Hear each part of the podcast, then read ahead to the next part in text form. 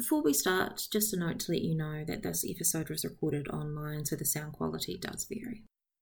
Kia ora and welcome to this episode of the Amateur Austenite. I'm Frances Duncan, an author and the founder of the Jane Austen Society of New Zealand slash Aotearoa. My very special guest today is Dr. Catherine Quigley. Hello, everyone. I know you as Kate. Would you like to tell everyone a little bit about yourself? I'm born and bred in Christchurch, have lived in Wellington for quite some years now. I was a teacher of academic writing in the School of Linguistics at Victoria University of Wellington, and now I'm an assessment specialist at the Open Polytechnic in New Zealand. Come from a household of females really very interested in literature. My mother was an English literature teacher at Christchurch Girls High one of my sisters is an author, and my other sister and I are both qualified teachers of English as a second language, so have worked with international students for many years. So it's a house uh, full of books that uh, we grew up in, and I think that's had an influence on my reading. So, yes, familiar with Austen from quite a young age, as my mother was a big fan. So, as you can tell, Kate is very, very smart, and I'm very lucky that she's agreed to be with me today. And even more so, she's going to read the letter for us. Today, we're going to be discussing letter 22. So, letter 22 Lady Susan to Mrs. Johnson, at Churchill. This is insufferable, my dearest friend. I was never so enraged before, and must relieve myself by writing to you, who I know will enter into all my feelings. Who should come on Tuesday but Sir James Martin? Guess my astonishment and vexation, for as you well know, I never wished him to be seen at Churchill. What a pity that you should not have known his intentions. Not content with coming, he actually invited himself to remain here a few days. I could have poisoned him. I made the best of it, however, and told my story with great success to Mrs. Vernon, who, whatever might be her real sentiments, said nothing in opposition to mine. I made a point also of Frederica's behaving civilly to Sir James, and gave her to understand that I was absolutely determined on her marrying him. She said something of her misery, but that was all. I have for some time been more particularly resolved on the match from seeing the rapid increase of her affection for Reginald, and from not feeling perfectly secure that a knowledge of that affection might not in the end awaken a return contemptible as a regard founded only on compassion must make them both, in my eyes, I felt by no means assured that such might not be the consequence. It is true that Reginald had not in any degree grown cool towards me, but yet he had lately mentioned Frederica spontaneously and unnecessarily, and once had said something in praise of her person. He was all astonishment at the appearance of my visitor, and at first observed Sir James with an attention which I was pleased to see, not um, unmixed with jealousy. But um, unluckily, it was impossible for me really to torment him, as Sir James, though extremely gallant to me, very soon made the whole party understand that his heart was devoted to my daughter. I had no great difficulty in convincing de Courcy, when we were alone, that I was perfectly justified, all things considered, in desiring the match, and the whole business seemed most comfortably arranged. They could none of them help perceiving that Sir James was no Solomon, but I had positively forbidden Frederica's complaining to Charles Vernon or his wife, and they had therefore no pretence for interference, though my impertinent sister, I believe, wanted only opportunity for doing so. Everything, was going on calmly and quietly, and though I counted the hours of Sir James's stay, my mind was entirely satisfied with the posture of affairs. Is then what I must feel at the sudden disturbance of all my schemes, and that too from a quarter whence I had least reason to apprehend it. Reginald came this morning into my dressing room with a very unusual solemnity of countenance, and after some preface informed me in so many words that he wished to reason with me on the impropriety and unkindness of allowing Sir James Martin to address my daughter, contrary to her inclination. I was all amazement. When I found that he was not to be laughed out of his design, I calmly required an explanation and begged to know by what he was impelled and by whom commissioned to reprimand me. He then told me, mixing in this speech a few insolent compliments and ill timed expressions of tenderness, to which I listened with perfect indifference, that my daughter had acquainted him with some circumstances concerning herself, Sir James, and me, which gave him great uneasiness.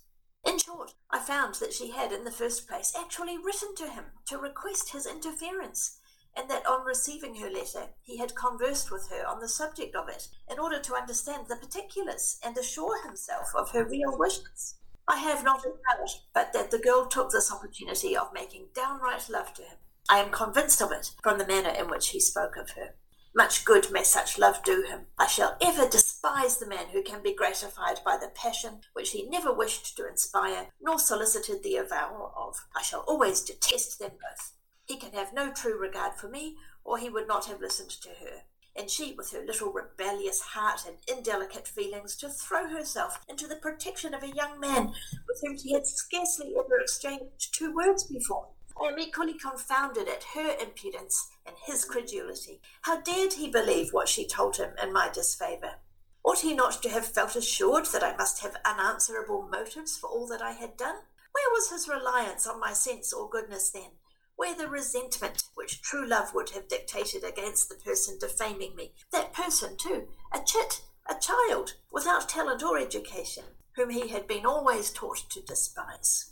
I was calm sometime, but the greatest degree of forbearance may be overcome, and I hope I was afterwards sufficiently keen. He endeavoured, long endeavoured, to soften my resentment, but that woman is a fool indeed, who, while insulted by accusation, can be worked on by compliments. At length he left me, as deeply provoked as myself, and he showed his anger more. I was quite cool, but he gave way to the most violent indignation.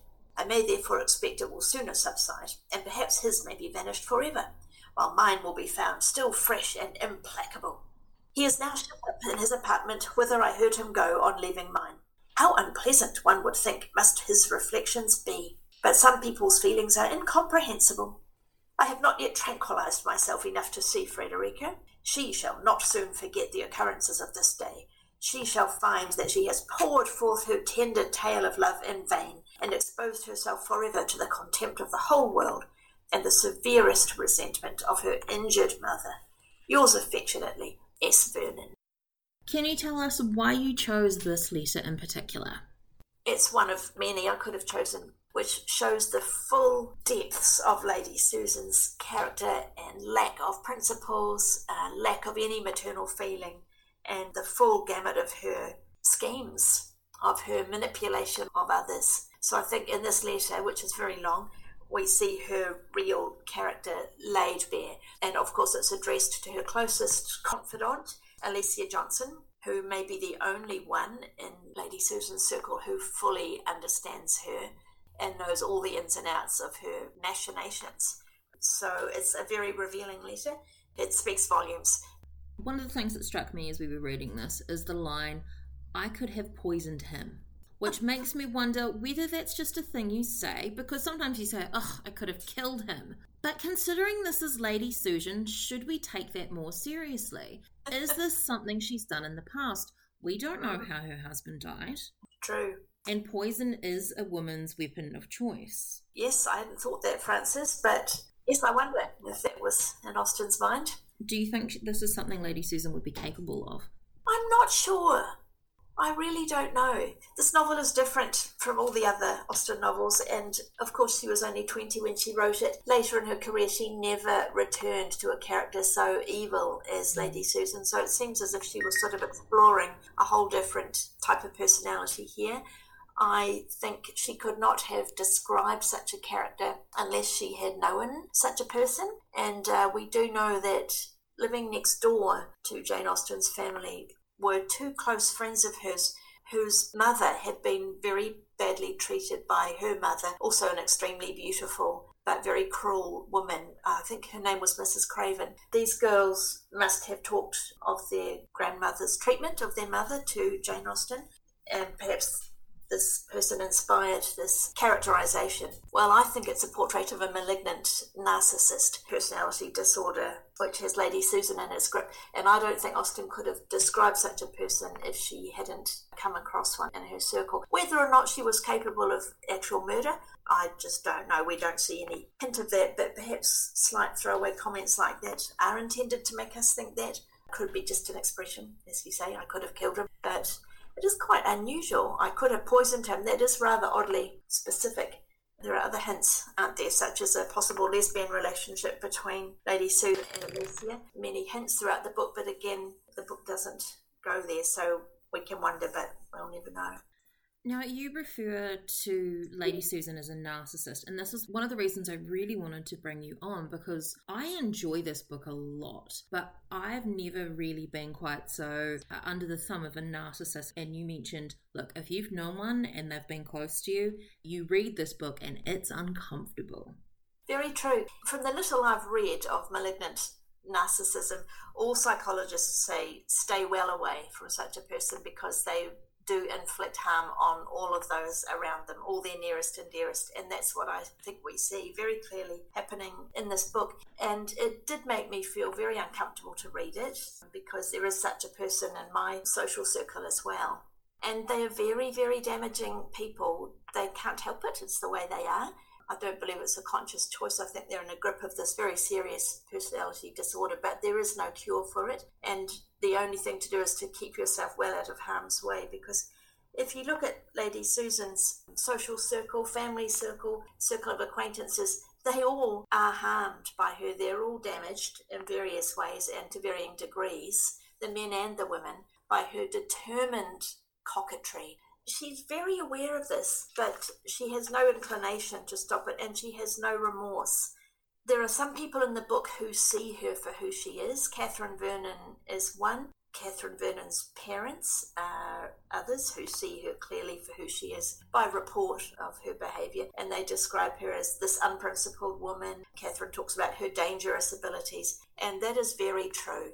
If anyone listening to this has ever known a malignant narcissist, you will know that they are extremely dangerous people and they leave a trail of very sad and very damaged people in their wake. I did find it an uncomfortable book to read, partly because of that, and partly because I'm a churchgoer and I find her behaviour just abhorrent as a Christian, I have to say as well. So I have those two strands in my background, both of which just caused me to feel revulsion for Lady Susan. I found it a hard book to read. I've read it several times now in my life, and I probably won't read it again, to be honest, because it's just not pleasant. She takes pleasure in other people's pain, and that to me is just incomprehensible and just not at all entertaining. Um, I know that Austen was known as a wit. I know that she had a terrific sense of humour, and her other books bring me great pleasure. But this one there's a nasty, nasty streak in it. And if you pause to just take a step back from the immediate happenings and the Machiavellian schemes of the main character, you think about all the minor characters, all the bit players around her it gives one pause to think, oh my goodness, you know, the effect on them, on Maria Mainwaring, for example, of having her lover, Sir James Martin, deliberately enticed away from her and how her life will now be in the future. And Lady Susan laughs at that, and so does Alicia when James Martin visits her. She said, We laughed together at her disappointment. That's just cruel. I think possibly Austen could only write this book because she was so young. I think with more years of life experience. She may, and had she lived longer, who knows, perhaps she might have softened or become more tolerant and more compassionate. There seems to be some compassion missing in this book towards all the people who are damaged by Lady Susan. That's the thing with narcissists, though, isn't mm. it? That they can't feel mm. that they don't think about the consequences to other people of their actions. Exactly, because other people don't matter. It's all about themselves. Mm. That to me is Lady Susan to a T. We haven't even mentioned her own daughter yet, and the total lack of real motherly love. There's, there's none towards poor Frederica, who's had a terrible life thus far. In letter 16, Lady Susan refers to her as that horrid girl of mine. she also describes her as a little devil. There's something badly wrong there there's something psychologically amiss with Lady Susan. That's why I have to say I, I do not enjoy reading this book. I almost find it painful. It's sort of verging on schemes that went on in Dangerous Liaisons. It has it, been compared to Dangerous Liaisons. So it's quite a different book, isn't it, yeah. to all the others? having not been in a situation to have to deal with someone like that, I can read it from a different angle. I'm sort of coming at it from the angle that Reggie did before he met her. I've heard terrible things about her. I cannot wait to meet her because yes. I have to see this in person because she's oh. really entertaining. She'd be a person that everybody gossiped about be Yes, great to gossip about, but not somebody I think you actually want to meet, as Reggie discovers.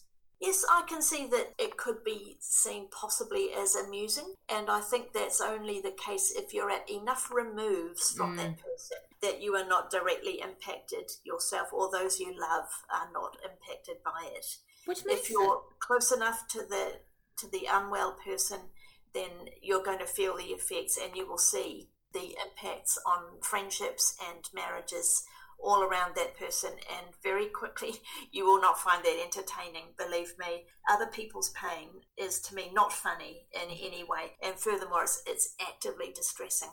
To be honest when i read the book this time the most recent time i could hardly finish it. I had to force myself to keep going because it's just very unpleasant reading about a person like this especially when you know one yourself and you've seen the real pain caused to real couples around you.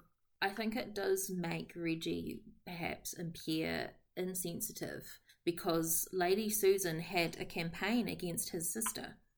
Yes, very true. She would not let her sister's husband buy Vernon Castle, and the only paltry excuse she gives for that in the book is that it would have diminished the memory of her husband to have the castle go to, to his younger brother. Well, that's really not a convincing excuse to me in any way. It just seems to be out of pure spite that she had persuaded her husband to sell the castle elsewhere rather than settling it on his younger brother. There's no justification for that. And this brings me to another, what I see as a deep flaw in her character, is the total lack of family loyalty. To me, family ties are very important, and you don't actively damage your family or go against them. To me, it's the right of the younger brother to live in the family castle where presumably they'd lived for generations when his elder brother died. But to sell it out of the family, that to me is, is a very wrong way of acting, even nowadays, let alone the century that we're I mean- talking about. It was when Mr. Vernon was still alive, it's just that they had to sell the castle because they needed the money. Mm-hmm. But even so, But no, he would have given them the money. They could have have got the money and kept it in the family. Yes, exactly. And furthermore, Susan actively tried very hard, she tried her darndest to stop Charles marrying Catherine. Yeah. Again, to what end? She'd never met Catherine. She knew nothing of the woman. Again, it was just spite and just the pleasure that narcissists gain from meddling in other people's lives. It's very, very sad. It's a terribly sad affliction. And the damage spreads wide. The ripple effects are wide. In this letter, Lady Susan's really upset about the fact that Reginald has come to talk to her and say, Leave your daughter alone, don't make Mm. her marry Sir Mm. James. Mm. And she's concerned that him knowing that Frederica has affection for him might awaken a return. This is something I've seen a lot of in Jane Austen that love grows from gratitude. And she Uh-huh. uses Yes. that word gratitude several times Yes, throughout yes. her other novels. Oh, they loved me, therefore uh, you start to look at them differently, and it's, it's a gratitude for, oh, you see the good in me, I should start to see the good in you almost. Mm, mm. We know that Lady Susan really doesn't want Reginald for herself because she said many times in letters to Alicia that he in no way compares to Mainwaring, who is her primary attachment. And she's, you know, many times enumerated Reginald's faults. She finds him a bit tedious in the way that he's always trying to understand the last little, you know, bit of every story and get to the bottom of everything. I guess so that he can justify it to himself and persuade himself that actually she is a good person after all. She's annoyed by all of that, so she really doesn't want him for herself, but she doesn't want her daughter to have him. So hmm. again, this is a selfish trait common in narcissists. They don't want the man, but they don't want anyone else to have him either because it's all about her. She's toyed with the idea of marrying him. Toyed with it, yes, Yeah. but at one point she said, she actually says something like, his father is not yet so infirm as to bring me any immediate benefit. What's the point? If the old man would die, sure, I'll marry him. Yes, yes, it's just terrible. It's just a disgraceful way to behave, but it, it's deep in character and it can't be changed, and she has no desire to change. No. And that again, that's the mark of a narcissist. Yeah, it's a sad and really a terrible book, and I don't, I don't find it funny in the least.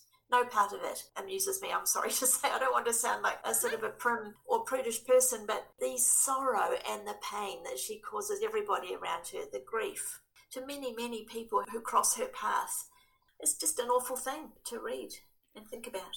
Everyone's entitled to their own opinions of things. And maybe this is one of the reasons Jane Austen went, let's not write characters like this, because it is very polarizing. Maybe, yes. Some people Yes, think it's great fun, and other people are like, this is horribly offensive. Why would you do this? I'm sure my reading of it is coloured by my personal experience. That's the same with anything So- you're reading. Yeah, maybe other people think, oh, this is a highly entertaining book and what a woman. And I can see that people of different persuasions could have some sort of sneaking admiration for this kind of total self absorption. Um, she sees someone she wants, she goes and gets them. It doesn't matter who's in her way, who's standing in her path. She will seduce that person and conquer them. I think that's how she sees it, don't you, Frances? As a Yeah. sort of a, a conquest and also a game. She early on says, I want to squash the De Courcy siblings, both of them. she sees them. I think. I think she mentions she uses the word insolent or Yes. insolence of Reginald and sauciness, and she wants to sort of uh, beat that down. So she adopts a set of behaviour there temporarily, where she says, "I've never before behaved less as a coquette." So she tries very hard to behave with decorum and she looks at him gravely and she acts with all seriousness to beat out that sort of curiosity in him that you mentioned earlier. Of course, that ends up with him falling under her spell. He learns a hard lesson. She does like manipulating people's feelings. She talks about jealousy. She Mm. wanted Reggie to be jealous of Sir James, but unluckily, it was impossible for me to really to torment him. What? But she says somewhere else in the novel, I can't remember quite where, that jealousy is the best preserver of love, that it keeps someone interested. I think she was talking about Mainwaring uh, hearing about Reggie. Well, that's not a very nice notion, is it? That jealousy is the best preserver of love. I mean, that again just speaks to her character.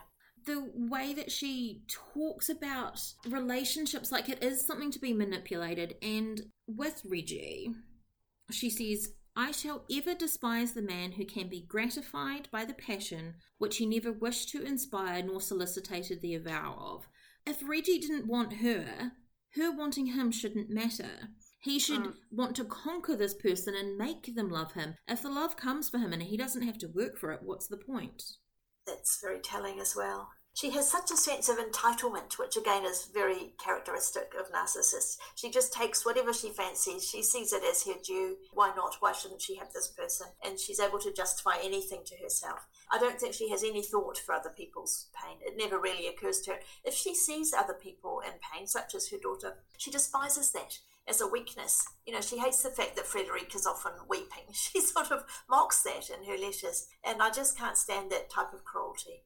She refers to herself as an injured mother. I'm the victim. It's about me. But she ah. also says, How dare Reggie listen to her when I've taught him to despise her? Yes, she can't be crossed in any way, and she's very annoyed when other people don't behave in the way she thinks she's trained them up to behave and they don't go along with her schemes. So she sort of has psychopathic tendencies, really, not to even think, let alone care about other people's feelings and basic human rights. This is why I think Austen must have known someone like this or must have heard tales of someone like this, and it possibly did come from her neighbouring family. There have been suggestions that Lady Susan is based off her cousin Eliza, which just sounds terrible. Everyone's like, Yeah, because she's a lady of the world, la la la. I'm like, Have you actually read Lady Susan and then say that her cousin, who she loves, she's written as this horrible person? But also, if Eliza is on the hey, it's just a funny story thing, she might enjoy that. Yes, I don't know about her cousin Eliza, I only know about the neighbour, Mrs. Craven. But in the letter I read out, she said herself her intentions were a desire for absolute coquetry and for universal admiration. She mm. says that of herself. And I think that very neatly sums it up.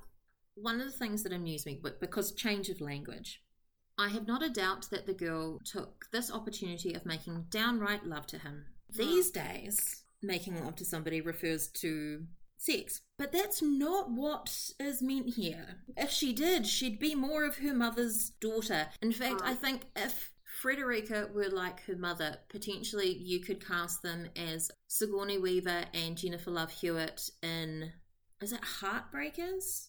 There's a whole thing about a mother and daughter con team who seduce guys to get their money. Were Frederica like her mother, I could see them doing that. making love to someone in this context, what they mean is expressing their love. But I doubt that Frederica would have literally said to Reggie, I'm in love with you, because she would never be that forward. No, I don't think so either. I think Lady Susan's just getting carried away as she writes this letter. She's just out of control because she's so annoyed and she's pouring it all out to her friend. As usual, she's going overboard. She gets really angry in the conversation with Reggie, but he showed his anger more, indicating they're both angry, but she's running in to appear calm and all above everything, but inside she is plotting everything against him. Mm. Yes. I was quite cool, but he gave way to the most violent indignation. Which is probably to his, his credit, but she thinks it's to her credit that she was able to control her feelings more, and that just shows that she's a more practiced schemer. She would be a very scary person to meet. Mm. Yes, one has to feel great pity for Catherine having having such a person in her house. she never wanted her coming to stay in the first place, and look how things are turning out. Not well for her own beloved younger brother.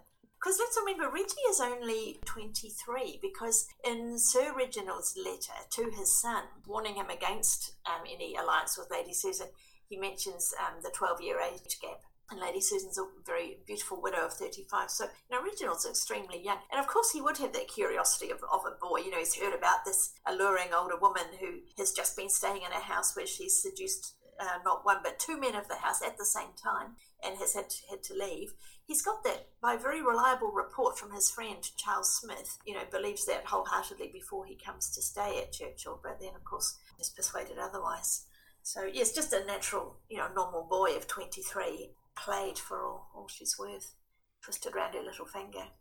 But then Mr. Vernon is also, I mean, he's not seduced by her, thankfully, because he's married to Mrs. Vernon, but he also believes everything that she says. And he's got to be older and wiser, right? Well, he's a nice character, really, isn't he? He's mild. I think he has affection for her, and he's quickly persuaded by her manners and her, her stratagems, her artifice. He's well disposed to everybody, I think, Charles Vernon. So he's happy to give her the benefit of the doubt. He's just such a nice, affable character. I'm sure we can all think of people we know who are very like Charles Vernon although she does use him for his money, and she avows that quite openly in these letters.